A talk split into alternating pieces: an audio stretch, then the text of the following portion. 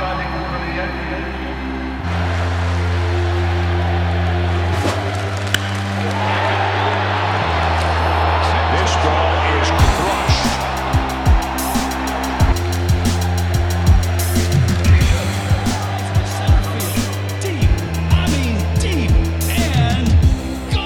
I don't think any baseball is going to happen, if I'm being honest. Um, I would rather there be no baseball than a 48 game season. What the hell is the point? Yeah, if you can't even play 81 and get halfway through a season, the fuck is the point? Come on. I mean, it just feels like exhibition games at that point that don't matter. Which, like, I don't know. If they say, you know what, fuck it, we're not even going to have a World Series this year. But if guys want to just get together and play some pickup games of baseball that they're going to broadcast, sure, I'll watch Well, 40 the whole of those. the whole But, point yeah. of why they don't want to, or the whole point of their saying of like why they don't want to play this 114 game season, which one I think is because they want to just pay the players as little as possible, but two is like they're afraid that if they play that many games, it's gonna open them up to have some kind of uh, you know second wave of of coronavirus, and then they won't have a postseason. So that their idea is that playing you know around 50 games will preserve the postseason, but you're gonna end up having like the Tigers in the playoffs just because they get off to some weird. Marlins 2020, baby. Yeah, exactly. Like last year, the Mariners got off to some weird hot start, and then they ended up being one of the worst teams, and it, that happens all the time. So I mean, 48 games is Yeah. not enough in baseball to decide who is actually good enough to make the postseason.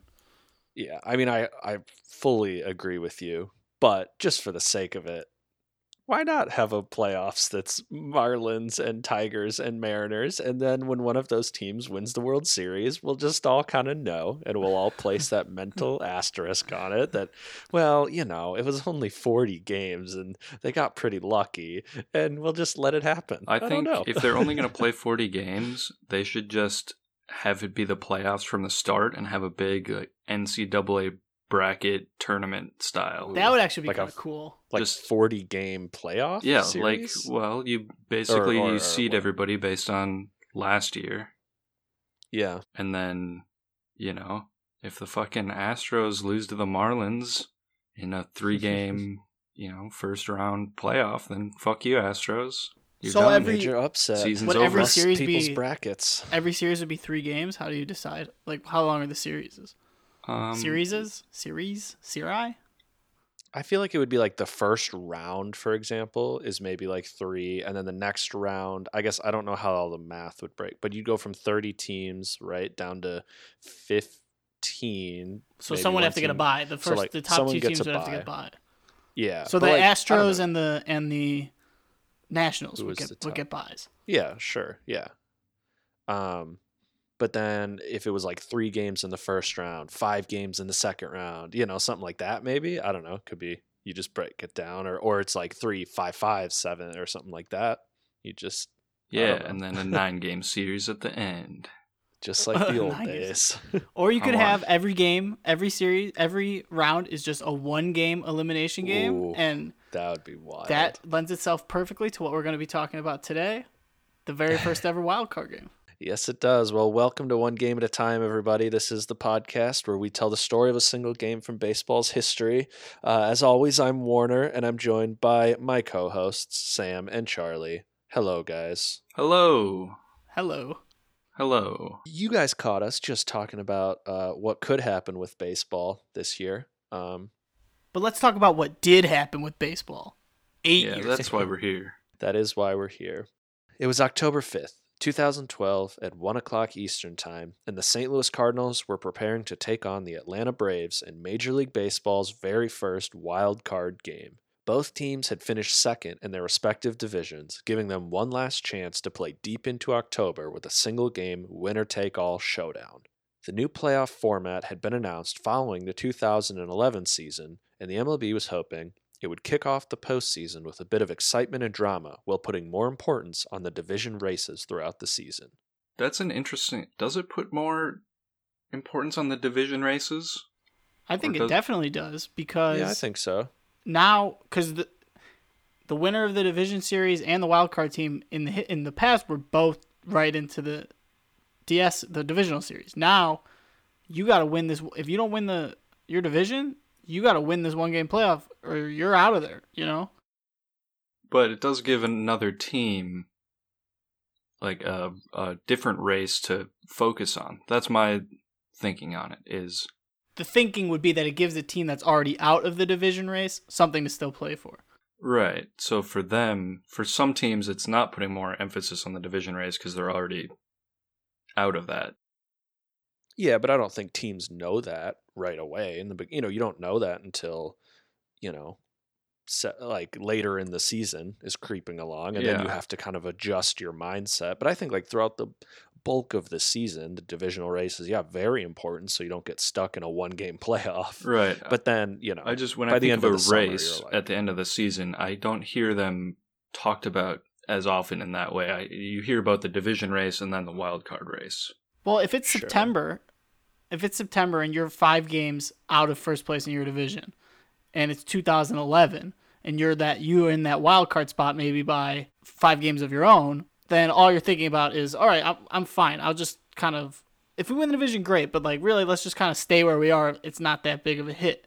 Whereas in 2012, now it's okay. I'm still gonna do anything I can to get those five games up and get to that division lead because I don't want to be stuck in this wild card game. I know I'm probably going to make the wild card game because I've got five games on second place in the wild card, but I don't want to be here. I want to get those five games up, win the division, not have to worry about this. No, I'm already in the NL, in the NL or ALDS. Yeah. Yeah. and you get like a you know you get a you Puts get to more play a pressure on. proper series. You know you get to use all your pitchers. It just yeah, I think it it makes people want to fight harder to make sure they get that confirmed start. I'm a fan of the two postseason. wild card teams. What about four wild card teams? No, that I think is too Wait, much. wait. Wait. What about six wild card teams? Well, well, now maybe Mm-hmm. because now it's like addition, subtraction by addition. uh, now I'm into it. okay, cool. All right. Well, one game at a time calls for six wild card teams. Does one wild card team get a bye then on each? I don't know. Forget it. Who cares? Well, the 2011 World Series winning Cardinals were hoping to become the first National League team to win back to back titles since the Big Red Machine in 1975 and 76, but would have to do so without a number of key pieces from the 2011 team, including three time MVP Albert Pujols, pitchers Edwin Jackson and Octavio Dotel, manager Tony La Russa, and Lance Berkman and Rafael Furcal, who were both injured. Lance Berkman, known as Fat Elvis.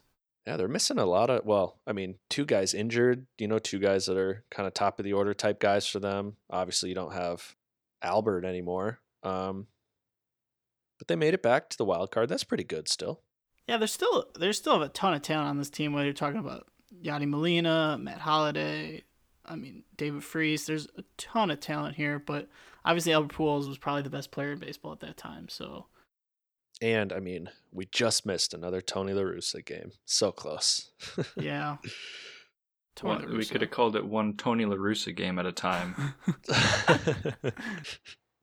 well, the Cardinals would also have to beat the Braves on their home turf, Turner Field in Atlanta, with the Braves going 94 and 68 on the season versus the Cardinals 88 and 74. Atlanta got home field advantage and the privilege to play in front of 52,000 diehard fans. I mean, going back to what we're talking, you win 94 games.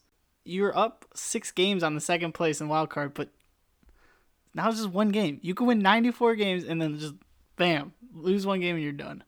Well, they should have won more games. It's intense. They should have won more games. They should have won more games. Well, the Braves, meanwhile, were looking to change their fortunes from last year. In 2011, they'd seen a collapse of epic proportions as they'd gone 9 and 18 in September, falling just out of the wild card spot and dashing all hopes for the playoffs. So, yeah, in 2011, I mean, they could have been in a wild card if they'd had a wild card playoff. This they could have been in this position, but there was no wild card playoff, and they were just out of the postseason. So you know, pretty exciting. Now they've got a shot. Yeah, now they've they didn't have an epic collapse at the end. I mean, they finished with 94 wins, like we said, hmm but still just in the wild card. Last year they were Exactly, yeah. hoping there was a second wild card, and then this year they're probably pissed off there was a second wild card. Right? Yeah, that's Yeah, true. exactly. yeah, yeah. Well, and last year, I'm pretty sure it was the Cardinals. Like, so it could have been Braves and Cardinals if they'd had a playoff in 2011. Could have been both these teams again.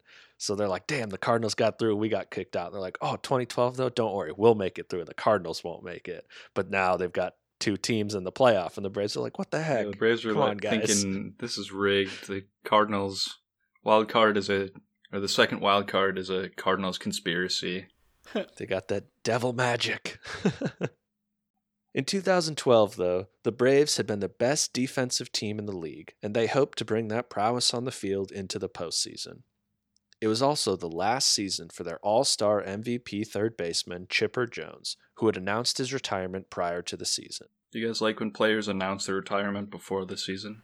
I do. I think that's cool. Yeah, Because I think it's cool. that actually gives. I always love that. Like, I always love a guy who's like, okay, this is my last season, and then they either do something spectacular in their last game, a la Kobe Bryant, or they win a championship to go out on top. Like, that's awesome too. But if you, I hate when guys like have that big moment and then they come on, they're like, well, I haven't decided what I'm gonna do yet, and then a month later they return. It's like, you just ruined your own big moment, man. Yeah. I mean, and I get it. It's not like guys automatically know if they're going to retire, if their bodies are going to be able to handle handle another season. But I always think it's fun, especially when you're a big name like Chipper Jones. People can kind of, you know, give you the respect that you've earned. I think throughout your career, you know, like Derek Jeter's last, and you know, like whatever. Like people CC are, you know, Sabathia. yeah like it's fun to honor and kind of give those people you know moments to like shine a little bit and i always think that's fun the com- the camaraderie of you know Yeah. celebrating them Yeah, I like it too because a lot of times guys once they get to that retirement point of their sports career, there's rumors almost every season, you know, a guy's 40 years old. Oh, is this going to be the last year or not? hmm You know? And a lot of times guys have kind of a downturn in their performance, but then when they announce their retirement, everybody can rally around and really appreciate their career as a whole knowing that this is the end of it. yeah no one cares if you're shit in your last season if you've told everyone it's your last season Right. and you're just like having some fun playing ball people are okay with Yeah, it Yeah, and then they just get to have the farewell tour, and every stadium they go, it's they have a little, you know, all the players say goodbye, you know, that they've played with or played against all those those years. I think it's a good. I like when guys do that. Well, for both teams, the 2012 wildcard game was the last chance to keep championship hopes alive and bring a ring back to their cities. Starting for the Cardinals was Kyle Lohse. In 2012, Lohse was 16 and 3 with a 2.86 ERA and had gone 8 and 2 on the road. The Braves were sending Chris Medlen to the mound. Medlen had gone 10 and 1 with a 1.57 ERA in 2012, and the Braves had won 23 consecutive games in which he'd started. These are two pitchers who had terrific seasons that would basically never be important in the sport of baseball again. These those pitching lines are crazy. Chris Medlen's line is ridiculous. One point five seven, and they'd won twenty three consecutive games. They I were mean, there was announcers talking about like because Medlen's a Brave, they were like, "Oh, he reminds us a lot of like you know another guy, Greg Maddux," and I was like, "What are you talking? How are you comparing this guy Chris Medlen to one of the greatest pitchers of all time?" And then I looked at the stat line, I was like, "Okay, yeah, that's that. I guess that makes sense. That's Maddux esque." watching him pitch in this game, we'll get into it, but I could see how they made the comp if he was pitching, you know, the the like style of pitching. was But he didn't wear glasses. That's true.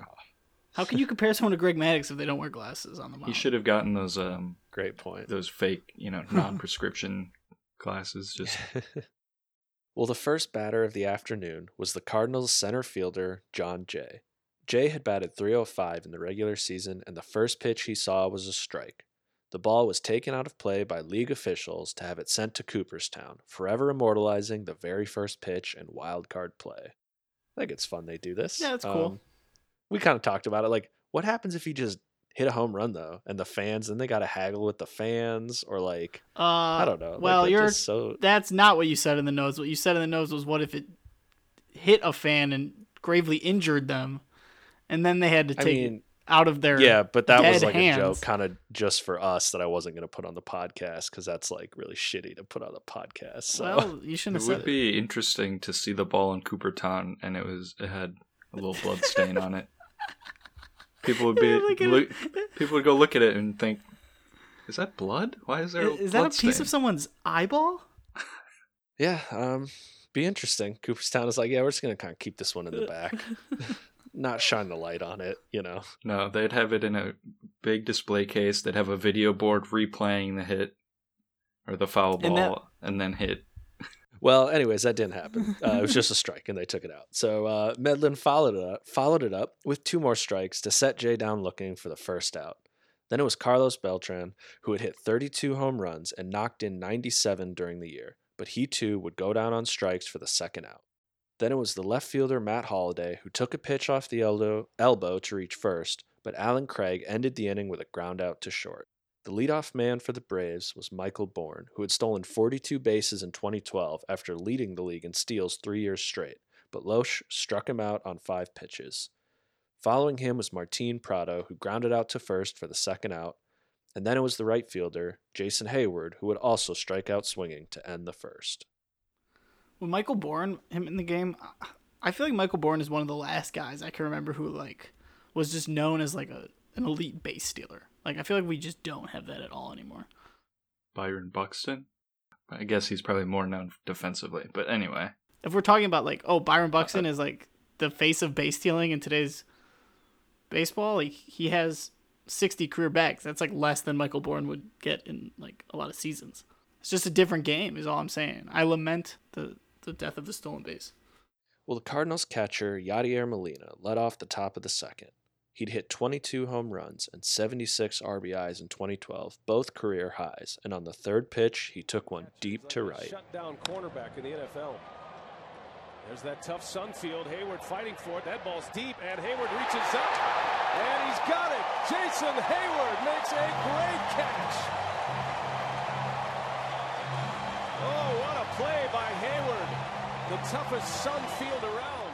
Heyward's high jump and snow cone catch while fighting the sun robbed Molina of a solo shot to kick off the score. This is one of the best catches I've ever seen. And Yeah. so this good. is so good. this is why Jason Heyward a few years later got just an insane contract from the Cubs because he could do stuff like this. You gotta love a snow cone catch too. It, it was that was jumping awesome. up. I mean, oh yeah, it was a great catch. Well, the next batter was the 2011 World Series MVP and hometown hero David Freese. Freese had been raised in Wildwood, Missouri, just outside St. Louis, and had grown up dreaming of playing for his local team, never imagining he would lead them to a championship. and hit a walk off home run in Game Six of last year's World Series. Yeah, Well, 2011's awesome. World Series, Sure, not last year's World Series. we know what you mean. well, now in 2012, he was looking to do it again, but in his first at bat, Medlen got the better of him, striking him out. Then Daniel Descalso grounded out to first for the third out. Leading off for the Braves in the bottom of the second was Chipper Jones. In his 19 year career with the Braves, Jones had hit four, 468 home runs with a career batting average of 303, hitting over 300 from both sides of the plate. He was an eight time All Star and had been named the 1999 National League MVP. yeah, one of the best switch hitters of all time, Chipper Jones. Yeah, it's really impressive, batting 300 from both sides of the plate. That's awesome. Jones received a warm welcome from the Braves faithful, but struck out swinging on six pitches. So maybe not the start to this game, but you know, it happens. What are you going to do? He ends up having a rough game in this in this one, and you could tell that he's. To me, he just wasn't like fully right, and and they even said on the broadcast that he admitted to being like super nervous that day, and he was vocally not a fan of this one game playoff. And I think it just showed like he looked super nervous and and it led to him not playing his best game. And I'm with Chipper. I don't really like the idea of a one game playoff. It's exciting, but that's not how the sport works. Yeah, I mean, I don't, I don't blame him. It's a lot of pressure. Um, a lot of pressure for this. I this think one. they should all be game. nine game playoff series. nine game wild card, then 13. Or I guess you go 9, 11, and then 13 for the ALCS, and then you go 15 for the World Series. No, you got to go big for the World Oh, yeah, Series. go. It's got to be like at least 28 Oh. for the World Series. Well, it has to Yeah. be It's an got odd to be an number. odd number. 29. No, it's 28. And if it if they somehow both happen to win 14 games, Then you have another series. You have a full another you have a, tiebreaker series. then you have a 37 game World Series playoff. But the third place team gets another shot to like steal it, kind of like a Family Feud situation. And that's a one something, I game. don't know. That, but that one's just the one game yeah, for the third place But team three to steal. teams, but three teams play at the same time. Well, no. so what would and have to happen is that during that before. first, well, yeah, during that initial 28 game series, the two uh, CS losers, the ALCS and the NLCS losers, are having their own, you know, 25 game series to see who Ah, yeah. gets to play in to the World Series. exactly. And again, that only happens if both teams win 14 games each in the World Series. Right. But then, yeah, then you do a three-way game. So that that's see. that 25 game cool. series might be for naught because it might not be. exactly. Rob Manfred, Yeah. people are mad at you. The whole Astros thing was bad luck. Right now, you guys look pretty greedy, trying to take all the money from the players and not have a season.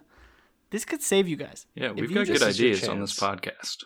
Yeah. I mean, we could Rob save Manfred, baseball. if you're listening, which he is, right? I know he is. I I checked the anchor uh, demographics, and he's he's in there.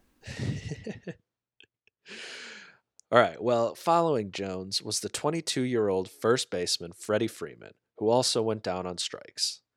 Then it was Dan Uggla, who drew a seven pitch walk and was followed by the catcher David Ross.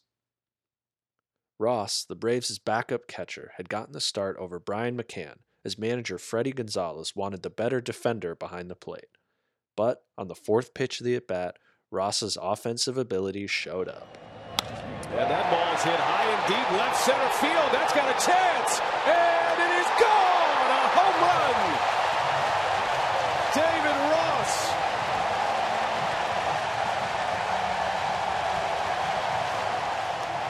He freaking hit a bomb here. I had no idea David Ross had this kind of power. I like the shot of Brian McCann afterwards too, thinking, "Nice." He was like, "Yeah, you could do it too, David The Ross." The to broadcaster said they were best friends. "Oh, that's that's They- cool." they, they kept cutting to McCann. I felt like every time Ross was up, so that's pretty cool. That yeah, he's watching his buddy. He's like, "Hey man, have have a good game out there," and then he smashes a home run. It's pretty sweet. Cubs manager David Ross. You excited for that? If it ever happens? If it ever happens, yeah. For all we know, he's gonna get fired or something before the season starts, and he'll never actually be the manager. Well, it was Cardinals zero, Braves two. The rookie shortstop Andrelton Simmons followed Ross and singled to center on the second pitch, but the inning was ended when Chris Medlen laid down a bunt that Molina threw to first for the third out. The shortstop, Pete Kozma, led off the third for the Cardinals and struck out on six pitches.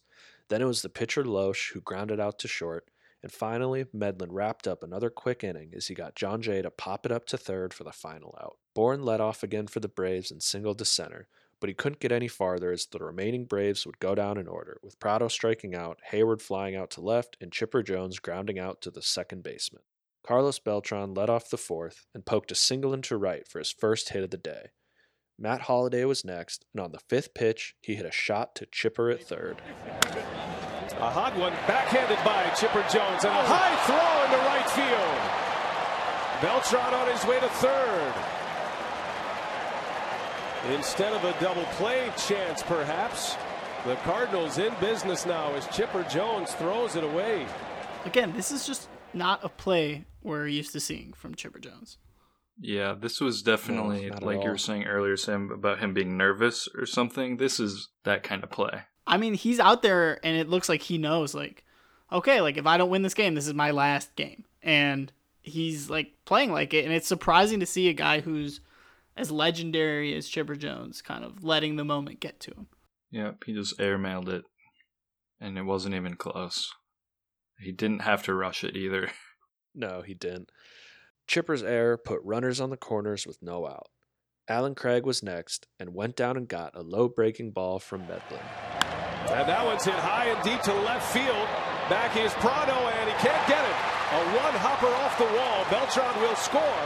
Holliday going to be held around third. And Allen Craig carries it over to the postseason. Craig's double made it Cardinals 1, Braves 2, but the inning wasn't over yet. With two runners in scoring position, Yadier Molina was next, and he hit a grounder to second for the out, but Holliday scored, tying it up at 2 to 2 as Craig advanced to third. And just like that, I mean, I can't imagine what was going through Chipper Jones' head right there. You know, Yeah, he's thinking I I boofed it, man. I really boofed it. They kept cutting back to shots of him, and you can see he's trying really hard to not show any emotion at all, but you can tell he's pissed at himself. Yeah, it's uh, it's eating him up. Well, David Freese was next and hit a high fly ball to center for an easy out, but Craig ta- tagged up and scored. The Cardinals had taken the lead three to two, but Medlen finally got out of it when Daniel Descalso lined out to right for the third out. But the damage was done. Yes, it was. To both the score and Chipper Jones' psyche. Oh. Freddie Freeman led off the Braves' fourth with a single to right. Then Dan Uggla hit a slow, bouncing ball to Freese at third, but he managed to make the play for the first out as Freeman advanced to second. Then it was David Ross again, and he put down a bunt on the first pitch that went to Freese again, but he wasn't quick enough this time as Ross was able to beat the throw for an infield hit, and Freeman made it to third. Ross is having a good day. yeah, he is having a good day. It's always interesting when a guy goes yard in his last at bat and then bunts in the next at bat.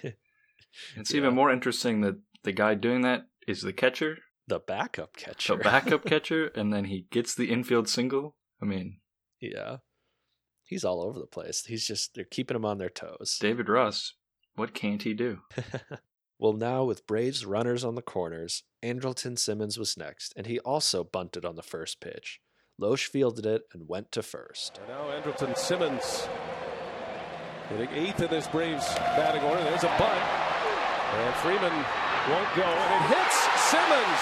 Down the line it goes. Freeman scores. Wait a minute. Hold everything. They're going to call an interference here. Yeah, this play is like, I mean, obviously, it foreshadows like what's gonna come later, but mm-hmm. this was weird. I mean, this is not something you usually see. The guy getting called interference running down to first base. Yeah. The whole sequence was like a little league play.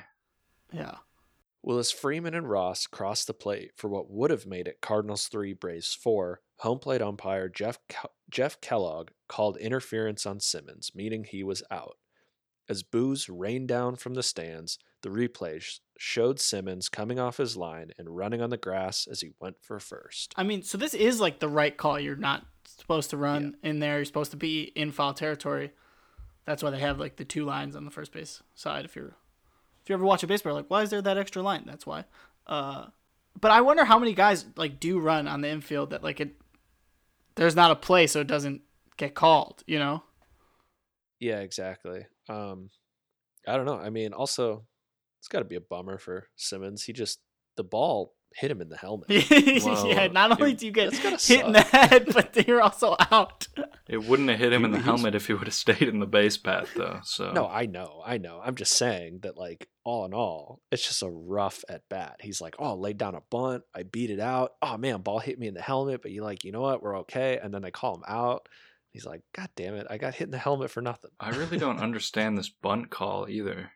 But what, whatever. I don't know. I don't know either. Things are just getting out of hand. with yeah. These bunts. Well, once it was all said and done, the runners stayed where they were, and the scoreboard showed, showed two outs for the next batter, Chris Medlen, but he struck out swinging for the third out. Yeah, no pitcher is gonna come up to bat after all of that just took place and do anything but strike out. Well, yeah, and again, Why like, didn't why would just you bunt? have him bunt? Why would you have him bunt with the batter or with the pitcher behind him? Like that doesn't make any sense. Why didn't they just have the pitcher bunt? There's three bunts in a row. Say yeah, fuck at that it. point, fuck it. we fucked this up, so whoops. No, no, that was our plan the whole time. We're just gonna bunt everything. You should know better, Fredi Gonzalez. This was just a kind of a bad sequence for you. Well, the top of the fifth saw Pete Kozma leading off, and he grounded out to Medlen on the fourth pitch. Then it was Kyle Lohse who flied out to right, then Jon Jay who grounded out to second. Michael Bourn led off the bottom of the fifth and grounded out on a line drive that Lohse deflected off his glove and recovered to make the play on. Following him was Martin Prado who flied out to right, then Jason Heyward who flied out to left for the third out. Well, things have calmed down a bit. Yeah, we're just, you know, some flyouts. Pretty normal. Chris Medlen stayed in for the sixth and, after getting Carlos Beltran to fly out, faced Matt Holliday, throwing him an inside fastball on the fourth Two to Holliday, and that one's ripped deep left field, and there it goes. Matt Holliday unloads on one. Holliday's blast made it Cardinals 4, Braves 2. Following him was Allen Craig, who grounded out to short, then Yadier Molina, who grounded out to third to end the top of the sixth. Chipper Jones led off for the Braves, but he popped it up to second for the first out. The rough night continues for Chipper. Keeps on going. Freddie Freeman followed him and golfed a line drive to center for a base hit, bringing the tying run to the plate in the form of Dan Uggla but he hit a fly ball to left that Holliday caught on the warning track for the second out. With David Ross up next, Cardinals manager Mike Matheny decided to bring in a new pitcher Ross hadn't homered off, ending Kyle Lohse's day. He'd thrown 81 pitches through five and two thirds innings, allowing six hits and two earned runs while striking out six. The new pitcher was Lance Lynn, who had lost his starting rotation spot after struggling in the last few months of the season and now worked out of the bullpen but he made quick work of Ross, getting him to sky one to right for the final out of the inning as the Braves sta- stranded another runner. Having a guy like Lance Lynn being able to come out of the pen in a situation like this is a really big like positive for your team. Like Lance Lynn is a good pitcher and like you said he's like a starter quality guy. Yeah, he's seems like the definition of the feast or famine pitcher. When he's good, he's amazing, and when he's bad, he gets shelled. I also wonder if, I mean, this is the first wild card game that baseball's ever seen. The first like one game elimination playoff. I wonder if there was like the how much these coaches were like. I don't know how to use my pitchers. Like, are our starters available? Like, is are our other stars available, or are we still trying to save them for the LDS? We don't want them to get tired. Like, I wonder how much of that went into like pitching changes decisions. Yeah, I'm sure they did a bunch of prep, and I know analytics weren't as big in 2012 as they are now, but they were still pretty important. So I'm sure they did a bunch of prep on numbers and probably came to the conclusion that uh, they should win this game. Try to. Okay, if there's any front office folks listening on I'm any telling team, you, it's hard hitting analysis. give Charlie a job. That's That's, wow. That's, what I bring. That's impressive. Yeah. Well, anyways, David Freese let off the led off in the seventh and reached on an error from the second baseman Uggla after he couldn't field the ball cleanly and threw it away. This is With like Freese, weren't Oh, yeah. weren't the Braves the best fielding team? they they were they were the best defensive team. the fuck Braves. What are you guys doing? The moment got to them, man. Well, with Freese on second, following the error, the Cardinals sent in a pinch runner, Adron Chambers, to replace him. Daniel Descalso was next and got a bunt down, advancing Chambers to third. With the runner at third and one out, the Braves went to their bullpen, replacing Chris Medlen with Chad Durbin. Medlen had thrown 92 pitches through six and a third innings, allowing three hits, four runs, two of which were unearned, and striking out four. As it stood, he was on the hook for the loss. The first batter for Durbin was Pete Kozma, who hit a sharp grounder to Simmons at short. Payoff pitch and a bouncing ball backhanded by Simmons. Bottles coming to the plate, throws it away. Kozma on his way to second. Man, this is a rough one for Simmons. Well, now, I mean, now Andrelton Simmons is making an error. Andrelton Simmons is going to go down as one of the best fielding shortstops of the modern game. Like, Yeah. he's probably the best defender in today's game. He's definitely one of them. And Yeah. shortstop, he's elite. But rookie Simmons fucked up here. uh, yeah, and then on, I mean, it's hard to kind of make this very clear on the podcast, but you see it in the game. He throws this ball home so hard, and I know he's also known for having a cannon, but I just being the catcher when you got this runner barreling down on you and then Simmons bobbles it and you know he's trying to make the play and fires the ball home at 100 miles an hour. Oh my god, that's just baseball seems pretty scary sometimes. I'm just going to say If that. you're a catcher, yeah. Catcher seems like really scary. Now less so because Yeah. there's no collisions, but still. Yeah. I mean, knuckleballs, like that alone is terrifying to Um, me. Not many people throw those anymore. So Well, that, but then I've also seen videos of like when catchers and pitchers get their signs crossed, so they're Oh, expecting Yeah, a fast, that's or they're expecting a curveball and it's a fucking 100 mile an hour fastball at their heads. I'd Oh, rather- that's scary. I'd rather try to track down a knuckleball that's going 60 miles Sure. an hour than Yeah. An Aroldis Chapman 104 mile an hour fastball right in my like inner thigh. that you thought was going to be a slider and you're just like, "Oh, it doesn't break," and you have a millisecond to move your glove. Oh, jeez. well, anyways, following the third Braves Braves error of the night, it was Cardinals five, Braves two. While another unearned run was attributed to Medlen. With Kozma on second, the Braves made another call to the bullpen. This time for Johnny Venters. I don't know why, but these uh all these pitchers' names like Johnny Venters, Durbin, Chad Durbin, they sound like bowlers to me. I was gonna say they all sound like guys that are in um like rock bands. I feel like Yeah, Johnny, Johnny Venters, is definitely a rock star name. Yeah. Chad Durbin sounds like a country singer, maybe. Oh yeah, I could see that too. Chris Medlen kind of sounds like a country singer too.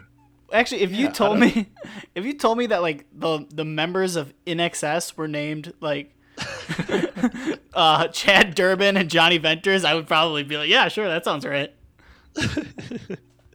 For some, when I hear Johnny Venters, dude, just the name Johnny, I think of like a guy with like the big slick back pompadour, and he's like, "Hey, I'm Johnny Venters." Johnny And it's like, oh, Venters. hey, Johnny. You want to listen to my sweet guitar licks?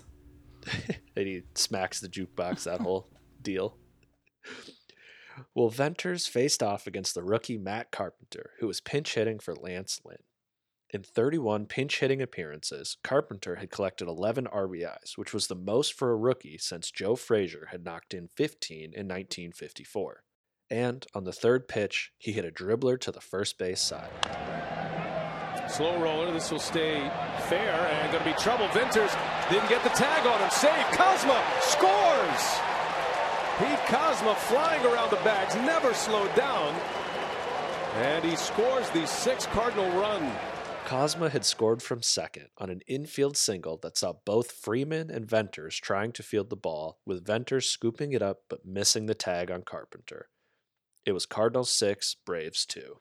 It's not a very rock and roll play from Venters here. No, no, it wasn't. nope.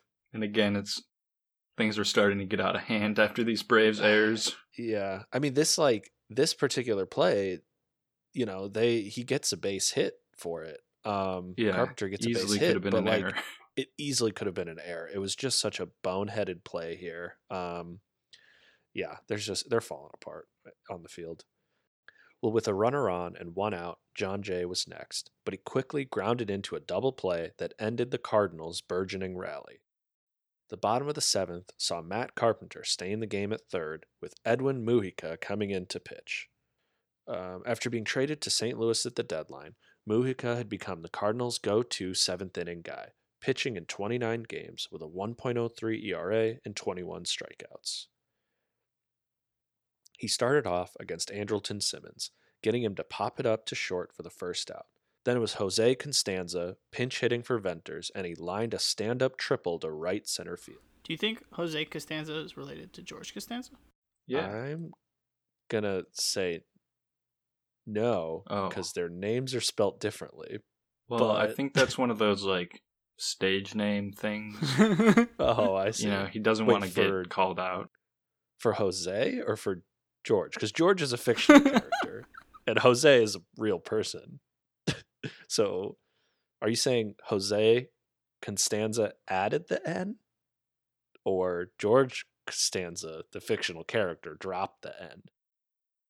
Yes. Uh, well, either way, Costanza's fast as hell.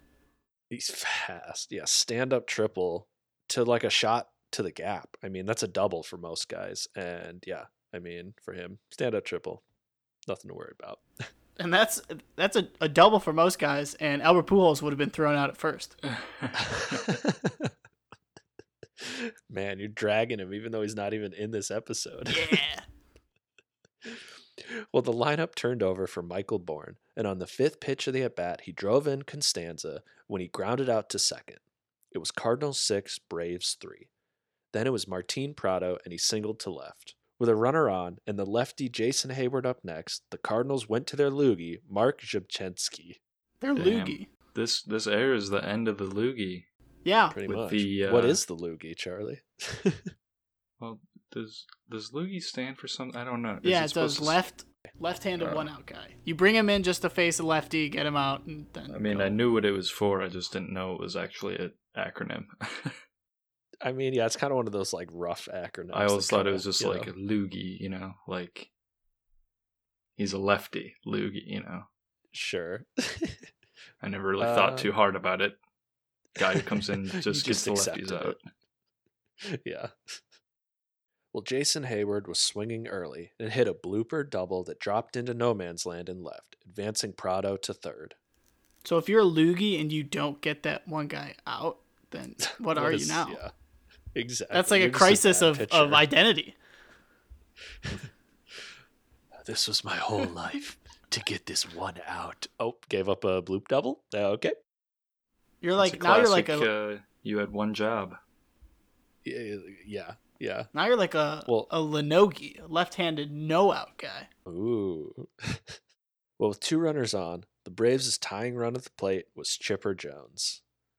See, then you've got a switch hitter up, so it completely like doesn't matter at all that you're a loogie because then it's a switch hitter. So he's like, "Oh, I'll just go to the other side of the plate." Just completely, yeah. But just as the crowd was getting on their feet, Jones hit the first pitch he saw right to second base for the final out of the inning.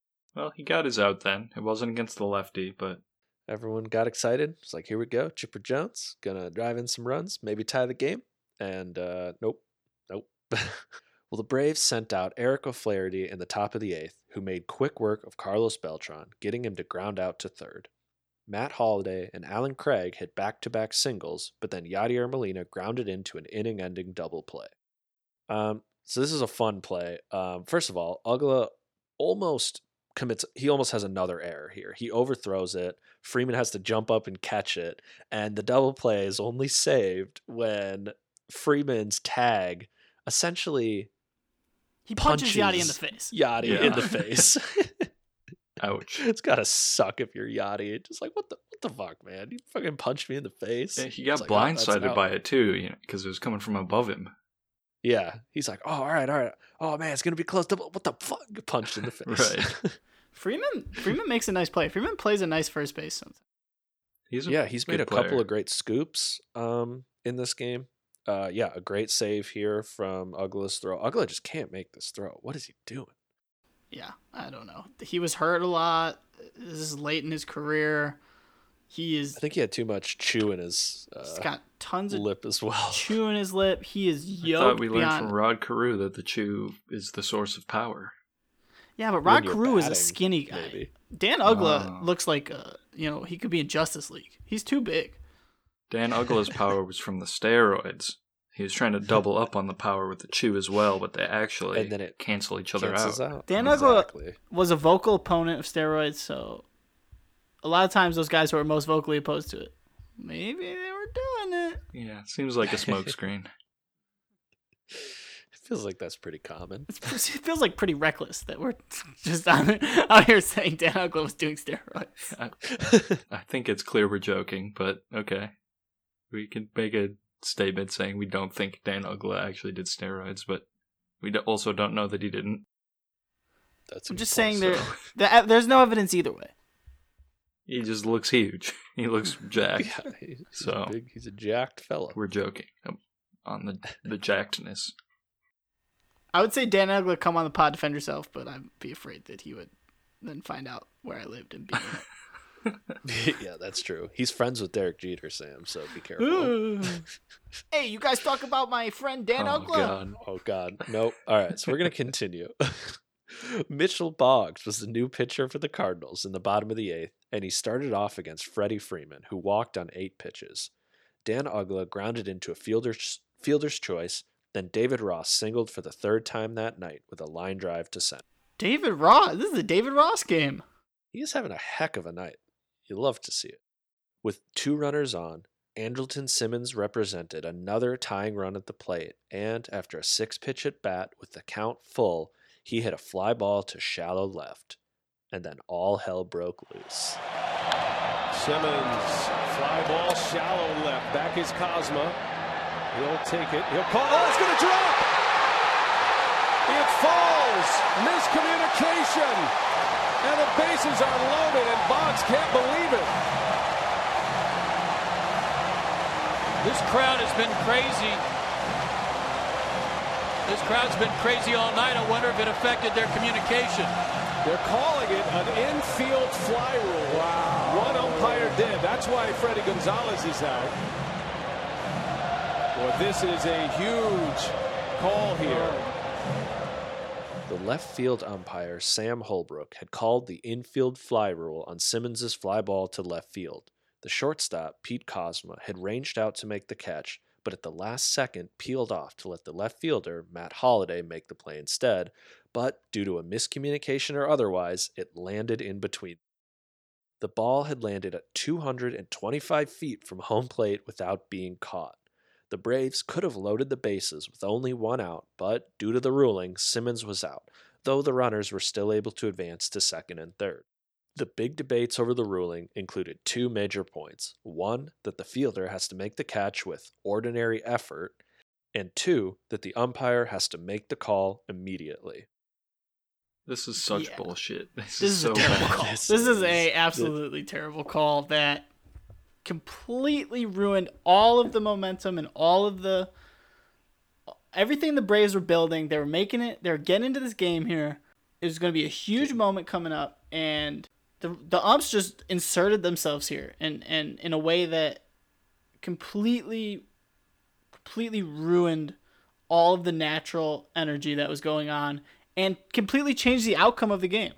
Yeah, I don't know how anybody can watch this and defend that ump down the left field line making this call because, first of all, it was not ordinary effort.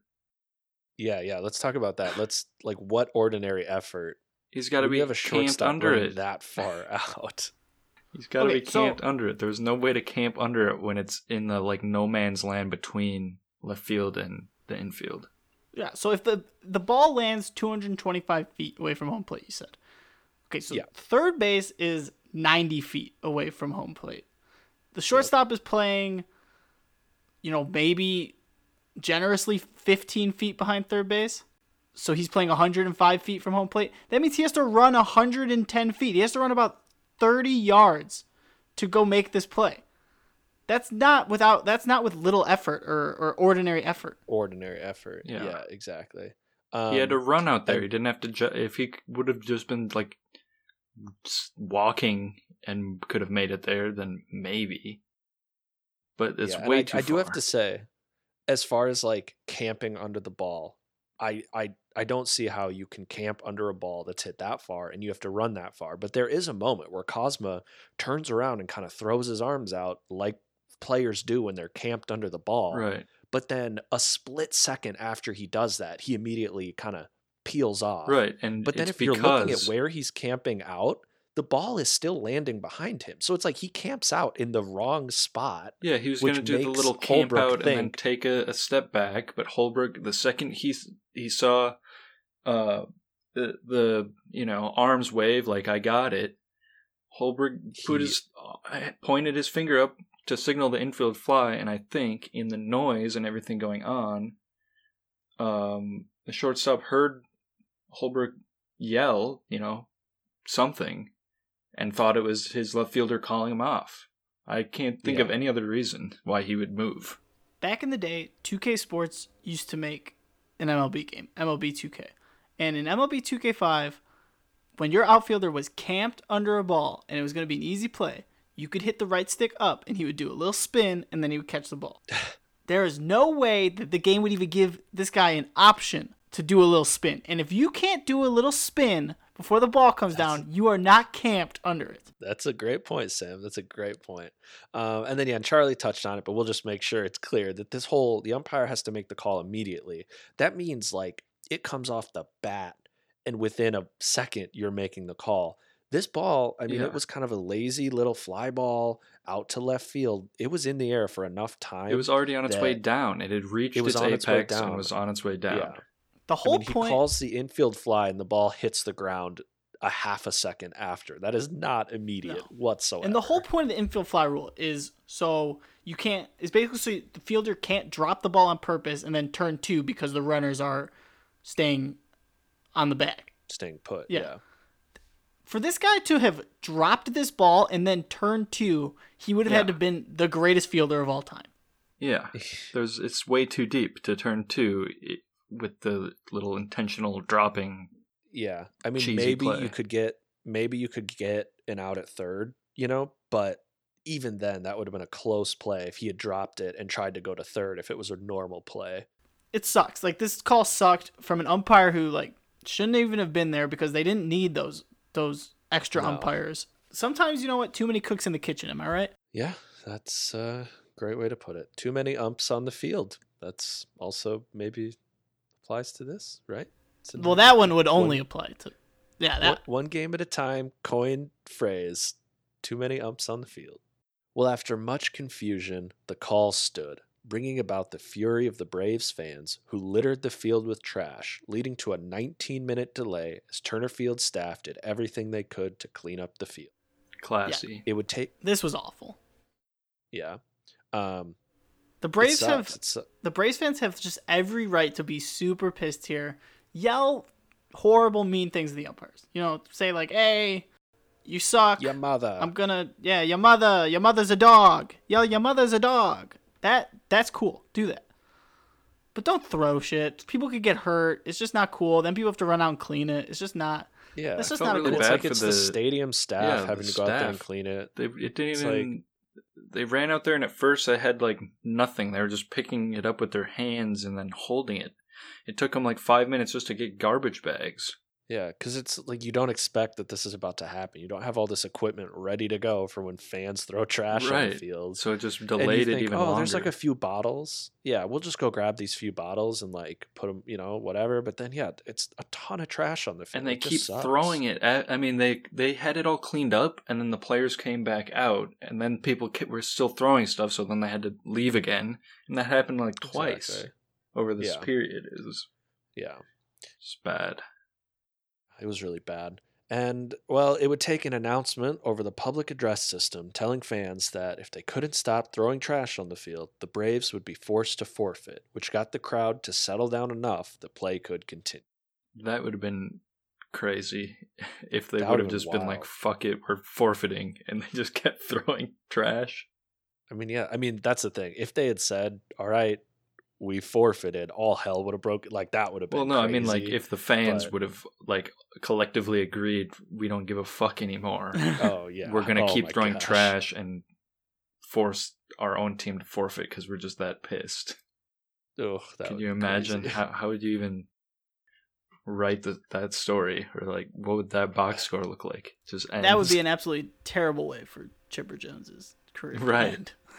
end. Yeah, and the first wild card game, like so many big moments are happening in this game. If it had ended like that, like we would never forget that. I, I mean, that would be It's already pretty unforgettable. Just how Yeah, this call is already gonna like kind of live forever and just yeah. just in you know what these umpires I'm sorry. Oh get Hall of Shame. All of the umpires. Yes, every single umpire in this game. Oh get Hall of and Shame. uh I don't know who all of the umpires are, so I feel like, I mean but I don't know, I kind of feel the same way. And the Sam Holbrook, come on. oh get Hall of Shame. Fredi Gonzalez, meanwhile, announced that the Braves would be playing the rest of the game under protest. Like, Yeah, we're Yeah. gonna keep playing, and then basically under protest means that the game is then gonna go to the head office of the MLB, and they're gonna decide if the call that was made in was wrong, and if it was wrong, did it impact the end of the game? And if it impacts the end of the game, they're gonna have to redo that. Well, when play finally resumed, the Cardinals brought in a fresh arm in the form of their closer, Jason Motte, who had a 2.75 ERA in 72 innings with 86 strikeouts. They also sent Shane Robinson to left, replacing Matt Holliday. The Braves sent in the Braves sent in a pinch hitter, Brian McCann, for the pitcher spot, and he took a five-pitch walk. Wanting some more speed on the base path, they replaced McCann with a pinch runner, Tyler Pastornicky. Come out, get walked, go back to the dugout. You know, he didn't. pretty do, Brian McCann didn't really do anything. He didn't have an at bat. He didn't do. No. Grab a Gatorade, Catchers are having- wipe your you know. forehead off. Oof. Tough day. Tough day at All the in a day's work. hit the showers. Well, with the bases loaded and two outs on the board, Michael Bourne was tasked with salvaging the Braves' momentum. But after getting ahead in the count 3 and 1, Motte struck him out on six pitches, ending the inning for the Braves and leaving a stunned Turner Field watching their postseason hopes slip away. Yeah, that's rough. Just rough. I mean, like you had mentioned earlier, Sam, all the momentum is gone. Um, when the ump makes this call, they take a bunch of time to have to deliberate, and then the fans start throwing trash on the field. 19 minute delay, momentum is completely killed. Now the Cardinals have a new, fresh arm in the game. I mean, it just so many things happen that just you could just feel that this was coming. Uh, pretty much as soon as the ump started deliberating over this call, you just knew, oh, it's not looking good. Well, the top of the ninth saw the 2011 Rookie of the Year and league leader in saves, Craig Kimbrel, take the mound. In 62 and two thirds innings of work, he had a 1.01 ERA and 116 strikeouts against 231 batters faced. Well, the first batter, Shane Robinson, skied one to center for the first out. Then Daniel Descalso flied out to left, leaving the Braves fans chanting infield fly with every ball that was popped up to the outfield. This was pretty Yeah, funny. that's way better than throwing trash. Come on. Exactly. This is a great way to be angry and just like Infield fly. teams. Infield fly. And it's like a Well, fly finally- out deep to the center yeah, it was like you know, yeah, out to the warning track, infield fly. well, finally, it was Pete Kozma who struck out, sending the game to the bottom of the ninth. Martin Prado led off for the Braves and hit a grounder to second for the first out. Then Jason Heyward flied out to left for the second. And then, as Turner Field rose to their feet, Chipper Jones made his way to the plate for what could very well be the final time. Even the Cardinals dugout got up to show their respect as the catcher Yadier Molina went out to the mound to give Jones a little extra time to tip his helmet to the fans that had watched him for years. Now I know they're they're paying respects and everything, but aren't they also kind of disrespecting Chipper and the Braves, being like, "Yeah, this is your last at bat, buddy. You're not getting shit." I mean, I would say that it felt like a moment that was more the Braves were already Right. kind of like, all Yeah. right, this ninth might be the last one. And the Cardinals are like, yeah, okay, if all the Braves fans feel that way, we're going to give them a moment, Yeah. you know? but I hear you. It, it could see, be seen as a very like, fuck you to like, well, better cheer for him for the last chance you can. Well, it had been an emotional week for everyone as the surefire Hall of Famer Jones played his last season in a Braves uniform. And on the sixth pitch of the at bat, he did what he'd done so many times before. Jones breaks his bat. Backhand to Descalso. Jump throw is not in time. Pulled him off the bag. Safe is the call. Jones's broken bat infield single put a runner on first with two outs, keeping the game alive for the Braves. This is the most generous infield single I've ever seen. oh, They're yeah, lucky yeah. they're at Turner Field because the scorekeeper is probably a Braves guy, and he really he gave a gift there to Chipper, and I'm fine with it. I'm is baseball gods, man. That's what I'm going with. Baseball gods all the way. They're looking down on Jones and going, you know what?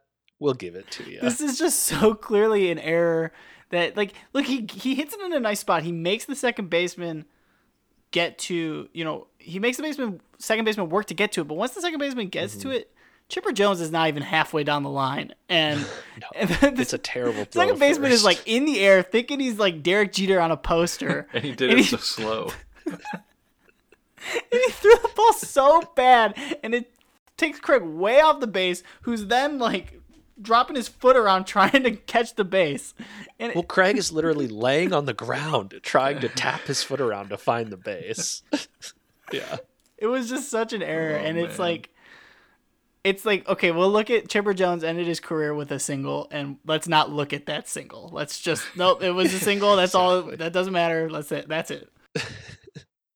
Well, up next was Freddie Freeman, who didn't waste any time as he swung at Motte's first pitch. With one more base run to bring the tying run up as Freeman launches one left center field. Jon Jay on the run, and that's down.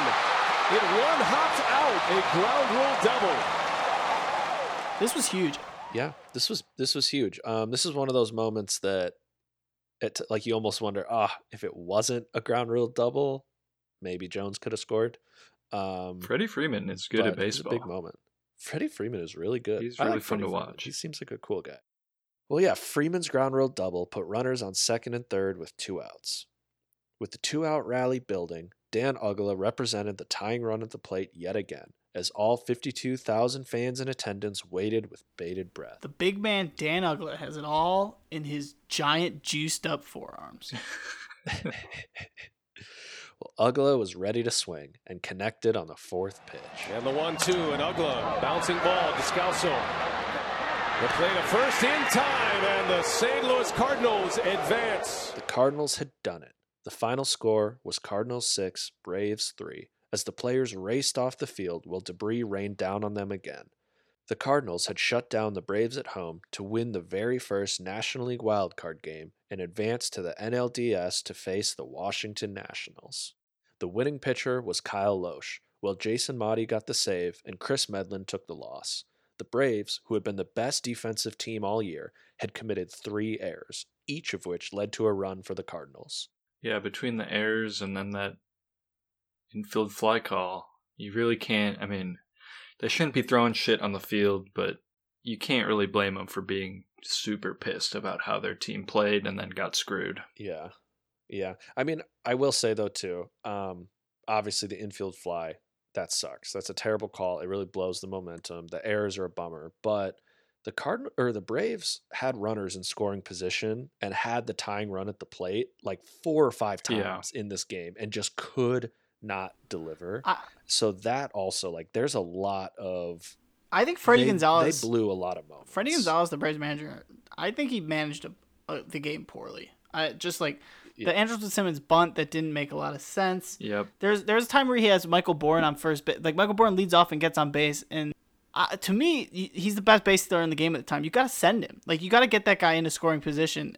But instead, you're just leaving these guys on base, and nothing's happening. Like I just don't think Fredi Gonzalez did a great job in this game, and he's one of the reasons why the Braves lost. I mean, there's a lot of Yeah. reasons, but he's he's one of them. Yeah. Yeah, I mean, Chipper's and also game yeah, in just general. Yeah, Chipper didn't have a good game. I mean, the Braves had 12 hits in this game and only scored three runs. Meanwhile, the Cardinals had six hits and six runs. Obviously, they were greatly benefited from those three errors, but like and you they hit shouldn't. dingers. Yeah, exactly. But like you shouldn't get 12 hits and only get three runs. That just shouldn't be happening in a big game like this. So I think there's a lot of blame to go around for sure. Yeah, it's not like the whole game was lost on that infield fly ruling. That was just the straw that broke the camel's back, you know? Yeah, yeah, definitely. Well, the Cardinals would go on to beat the Nationals in five games, but lose the NLCS to the eventual World Series winning San Francisco Giants in seven games. Since 2012, the Cardinals had made it have made it to the postseason four times, including the World Series in 2013, but lost to the Boston Red Sox. After losing the 2012 wildcard game, the Braves have made it back to the postseason three times, but have never advanced past the NLDS, losing in heartbreaking fashion to the Cardinals yet again in 2019. While this wildcard game was supposed to be historic for being the first ever played, it would ultimately be overshadowed by the infamous infield fly rule called in the eighth inning. Not long after the game, the Braves' protest would be dismissed by the MLB's executive VP for baseball services, Joe Torre, who said, quote, "It was a judgment call which cannot be protested under MLB rules." Hmm. So, you know, I mean, that I guess I don't know how, you know, that is, I guess, if that's what he's going to say, but like it sometimes is a bummer that these judgment calls can't be, um, I don't know, looked into more, but also, also, I mean, is it a judgment call if the ruling for the judgment call says it has to like has certain like like we talked about, it has to be called immediately. And it wasn't. It has to be Yeah. like that's not a judgment call. Immediately is not up to judgment. Yeah, that's that's a good Mhm. point. Like the good umpire, sure, maybe it's it's up to his discretion to call an infield fly or not, but the way he calls it, he called it wrong. You know. Yeah, I could see the like ordinary effort aspect of the thing being judgment. Like he looked and it looked like he the the player had camped under it, so that's what he's judging. Sure. But he waited so long. Well, for Chipper Jones, the final game of his career hadn't gone down the way he'd hoped. He went one for five and committed an error that led to the Cardinals taking a lead they never relinquished. When asked about the error, he said, quote, Ultimately, I feel I'm the one to blame. That should have been a tailor made double play. Damn, that is very sad. It's heavy. It's heavy. While there's much to debate over who's really to blame for the Braves' loss, Chipper's statement is a sobering reminder that the very best in the game can still have a bad day, and baseball, despite all its beauty, can still rip your heart out. I still lo- love Chipper Jones. He's still one of my favorite players. So And that is something I do love about baseball is that there it's such a sport of failure that it, Yeah. you know, it's a game that exemplifies the highest of highs and then the lowest of lows. And I think that, you know, that's just the human experience. And then they put it into a game. Very well put. All right. Well, for extra innings this week, um, Sam, you have a game. yeah, I have a a game inspired by the man who played his last game in this one, Chipper Jones, and it's uh it's based on nicknames, and it's it's about I'm gonna give you a player who has a very famous nickname, and I'm gonna give you three stories of how that player got his nickname, and you're gonna have to decide multiple choice which one is the true story. All right. Cool. Sounds good. Uh, so we'll start with, and, and you guys will take turns for who gets the answer first, and we'll start with the man himself, Larry Chipper Jones. So here's the first story of how Chipper Jones got the nickname Chipper. So, when Jones was growing up in his hometown of DeLand, Florida, he was playing roller hockey outside and he fell face first, chipping his front tooth. His family could not afford to get his teeth fixed for years, and he became known as Chipper from then on. So that's that's story one. Story two is Chipper's father had a landscaping business, and as a preteen, around 12 years old, Jones would always beg his dad to use the wood chipper. Jones asked so much that his dad and brothers had started referring to him as wood chipper and eventually shortened it just to chipper. And story number three is that growing up, Chipper was so similar in appearance and personality to his father, Larry Sr., that his family members couldn't help but always mention that he was a chip off the old block and eventually just shortening it to calling him Chipper. Warner, I'm going to go to you first. Um. Okay. Story so, one? Let's see. The roller hockey incident. Story two, the wood chipper. Or story three, being a chip off the old block. I'm gonna say I'm gonna say chip off the old block. I like that expression. I think that's a fun expression. So I'm gonna say I'm gonna guess that one. Charlie, do you agree or No, it's the wood chipper. Warner is correct? Oh, Hey. I thought the wood chipper was funnier. Chipper was so similar to his father that his family called him Chip off the old block, eventually just becoming Chipper. So it is 1 to 0 in favor of Warner. Next up, we have Jim Catfish Hunter. Okay, so this is the first story of how Catfish Hunter got the name Catfish. Around the time that Hunter started high school, he began to suffer from an undiagnosable an undiagnosable gastrointestinal condition without any explanation and the and to the befuddlement of his family doctor, Hunter could not keep any foods down. He would vomit up baked chicken, raw vegetables, fast food cheeseburgers, or edges anything he ate. The only food, just miraculously, that would not make him sick was his mother's blackened catfish recipe. Because of that, he basically had to eat this every day, and so his high school teammates and friends started teasingly referring to him as Catfish, and the name stuck. Number two story of how Catfish Hunter got his name. Hunter actually did not get the Catfish nickname until he was signed in 1964 by then Athletics owner Charles Finley. Finley was known for like doing all kinds of things to make his players more popular, like making them grow crazy facial hair. And he wanted Hunter to have a catchy nickname, so he just made up a story that Hunter went fishing one day when he was little and came home with a large catfish. Story was totally made up, but it was repeated to the media so much that the nickname stuck and he became Catfish Hunter. And number three, this is the third story of how Catfish Hunter got his nickname. Uh, Hunter once had a three year online relationship with a man in Huntsville, Alabama, where he pretended to be a 19 year old bikini model from Miami Beach, Florida. Thus gaining the name one. Catfish. I don't think it's that one. Charlie, I'm gonna go to you first. Which one of these three do you a think limb. is the right story? I'm gonna go out on a limb and say it's not the online thing because I I'm not sure. Don't think the internet existed yet.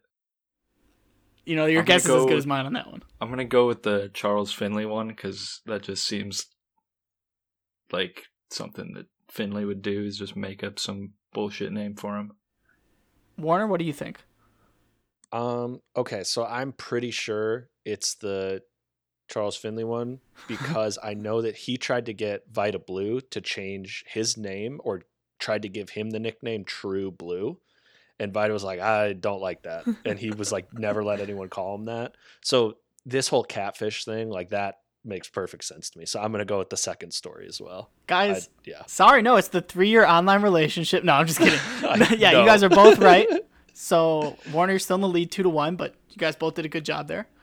That was a good. That alright. first story was good one. like kind of I was like, convincing. maybe, maybe. But I was like, as soon as then you said the yeah the Finley thing, I was like, oh, oh, okay, okay, like that clicked in my head. That made sense. All right, our third player is Shoeless Joe Jackson.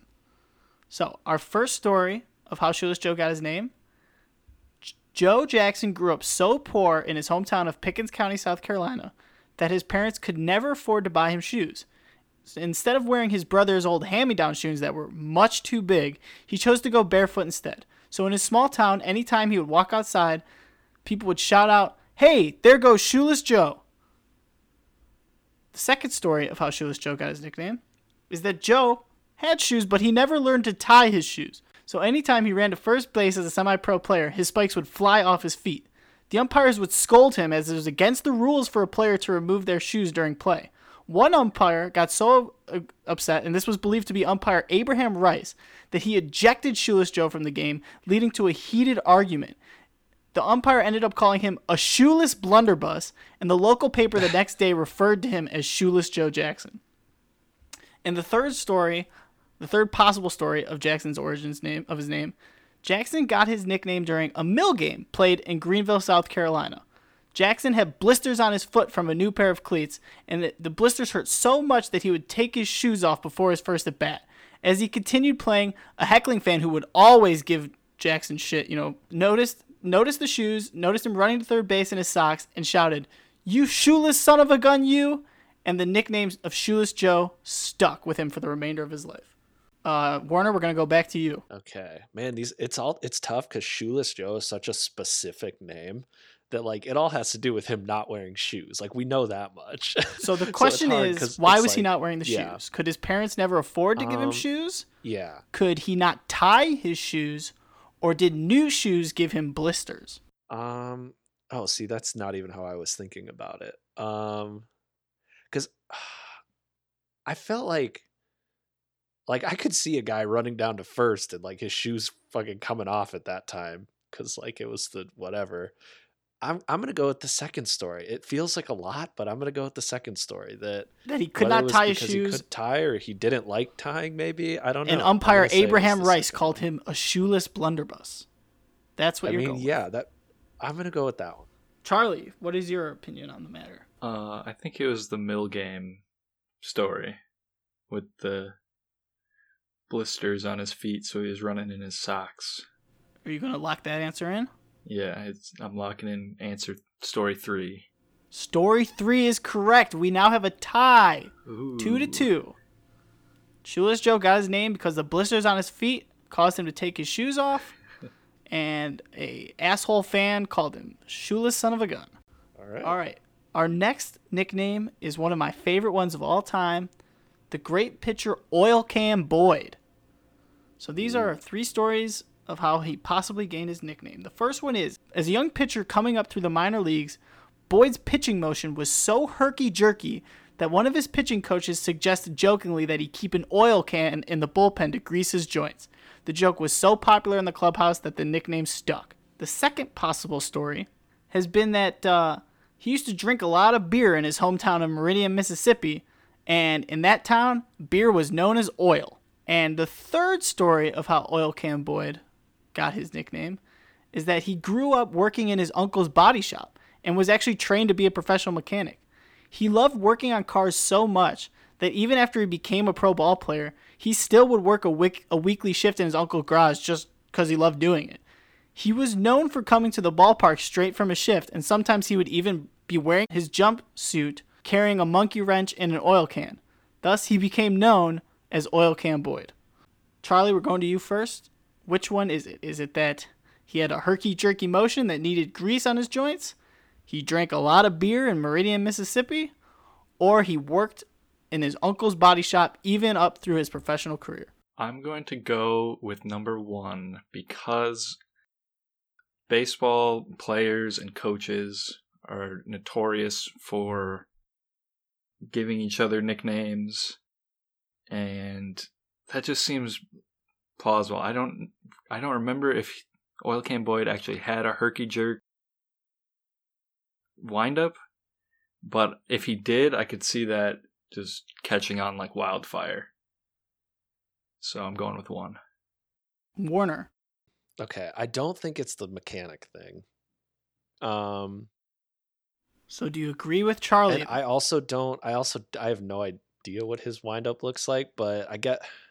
I don't know. I like the idea of the beer thing because, like, why would they call it oil? Who knows? But like, that feels like a too specific of a thing. That like, you know what? I'm gonna. I'll go different from Charlie. I'll say the oil or the beer thing because that sounds. You know, let's let's shake it up. I'll go with the beer. so thing. Warner is saying it is because Oil Can Boyd drink so much beer in his hometown of Meridian, Mississippi, where they referred to Like I said, I beer as it's so oil. much beer. Yeah, I'm just gonna lock that one in. I guess I didn't really think of so much. I thought it was just like I don't know. Yeah, yeah. I'm gonna call. I'm gonna go with that one. Warner, you are correct. Oh, what? Oh, what they call it oil? Is it just in his hometown, or is that all of a Mississippi thing? That sounds like uh, something you made up, man. I was, I thought for sure, I thought it was either the first one or the mechanic story. That one seemed too for outlandish. me, for me, in a way, I was like, oh, that feels like I don't think Sam would make up calling beer oil. I don't know. Like I just felt like it. It seemed too perfect, but in a way that wasn't made up. I don't know. Charlie, you're behind by one point. If you get this right and Warner gets it wrong, you guys will go have a tie and we'll go to a tiebreaker. If not, Warner's gonna win this. So our final player is Lawrence Peter Yogi Berra. The first story of how Berra got his name was that he was actually a huge fan of the cartoon paper of the paper cartoon strip Yogi Bear, and his last name's proximity to the word Berra led himself and his friends to calling him Yogi in tribute to the comic strip. The number two story of how Yogi Berra got his name is Berra was known for his odd style of speech, and he would walk around his St. Louis neighborhood, known as the Hill, greeting passerbys and acquaintances always with a yo instead of a hi or a hello. He did this so often that one of his friends, Jack, asked him, Why are you always saying yo? What are you, some kind of yogi? That famous uh, 1930s St. Louis humor.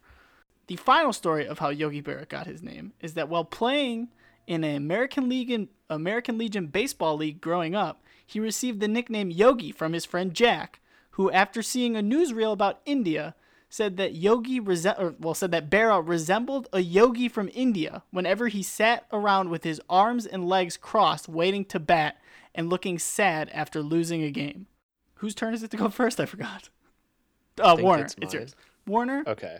Um Okay, well I I always thought that Yogi Bear was named after Yogi Berra, so I don't think it's that one. I might be wrong, but like I'm just gonna stick to my guns on that one. Um I think I'm gonna go with story three because that just feels like something that that feels like something that somebody would have seen something on TV and been like, Yeah, you look like one of those yogis, and it would have been not a very cool nickname nowadays, but back then maybe it was a what I don't know. So I'm gonna go with story number three, uh, the one about his friend Jack. Charlie, do you have a different answer than Warner?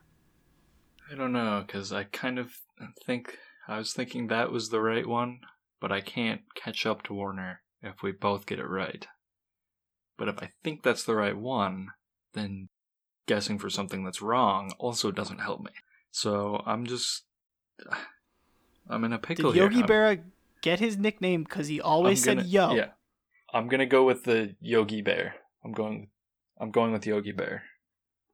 Warner seemed so sure that it wasn't Yogi Bear. so my chance to come back is to go against his better judgment or his gut or whatever he said. And I'm I'm going it's probably going against my better judgment actually. I'm going with Yogi Bear. Charlie. I'm sorry to say you're wrong. Oh, okay. Warner is correct, and he wins Oh. the nickname game. All right. Got his nickname from his friend You, Jack. le- you led me on there for a second like I got it right. Sorry. yep. That's okay. Yeah. Uh, Yogi Berra's fr- friend Jack McGuire during American League American Legion baseball gave him the very politically incorrect nickname of Yogi Yeah. because he resembled a Indian yogi anytime he sat around sad that his team lost a game or waiting to bat, crossing his arms and legs. Oh, yeah. I mean, I guess I hate to say, it, but that's just what kind of tipped me off. Is I was like, I feel like that was probably the case. Uh, like I said, I Oh. Um, I thought that one sounded believable too, but yeah. I'd be in the same Did Yogi- space. Did Yogi Bear get his name from Yogi Berra? Like that? Is that true or no? I believe making that up? Yogi. I think yes, but I believe that the creators of Yogi Bear say that it was like a coincidence. But I Oh, think here, I everyone is like, you guys are lying. You just don't want to give Yogi Bear any money. Yogi's name, Yogi Bear's name, was similar to that of contemporary baseball star Yogi Berra, who is known for his amusing quotes, such as, Half the lies they tell about me aren't true. Berra sued Hanna-Barbera for defamation, but their management claimed the similarity of the names was just a coincidence. Yeah. Wow.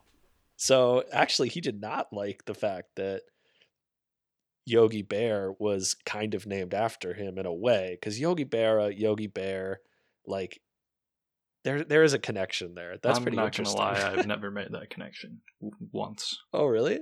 Oh, that's I mean, funny. Yeah, that- they sound similar, but one's a bear a car- that's a good point. Joe. One is a bear and one is a that way. man. That is a good point. one is a real human person and one is a fictional bear. All right. Well. All right, well, what do you congratulations, Warner. we wrap it up. Thank you. Thank you. Well, thank you everybody for listening to One Game at a Time. Uh, we hope you enjoyed this episode. Uh, email us at ogatpod at gmail.com with any game suggestions. Uh, maybe you watch this game and want to tell us something about it. Uh, maybe you have an opinion on the infield fly rule. Uh, let us know. Shoot us an email. Uh, we have new episodes every Tuesday. Uh, if you enjoyed the show, tell your friends about us. That's huge. It helps us find new listeners and new fans. Uh, we're on all the podcast platforms, so make sure to share it with people. Uh, and also subscribe, rate, and review the podcast on Apple, especially. That really helps get our show out there. Uh, we're on all sorts of social media as well TikTok, Twitter, Instagram, um, at OGAT Pod. So give us follows there.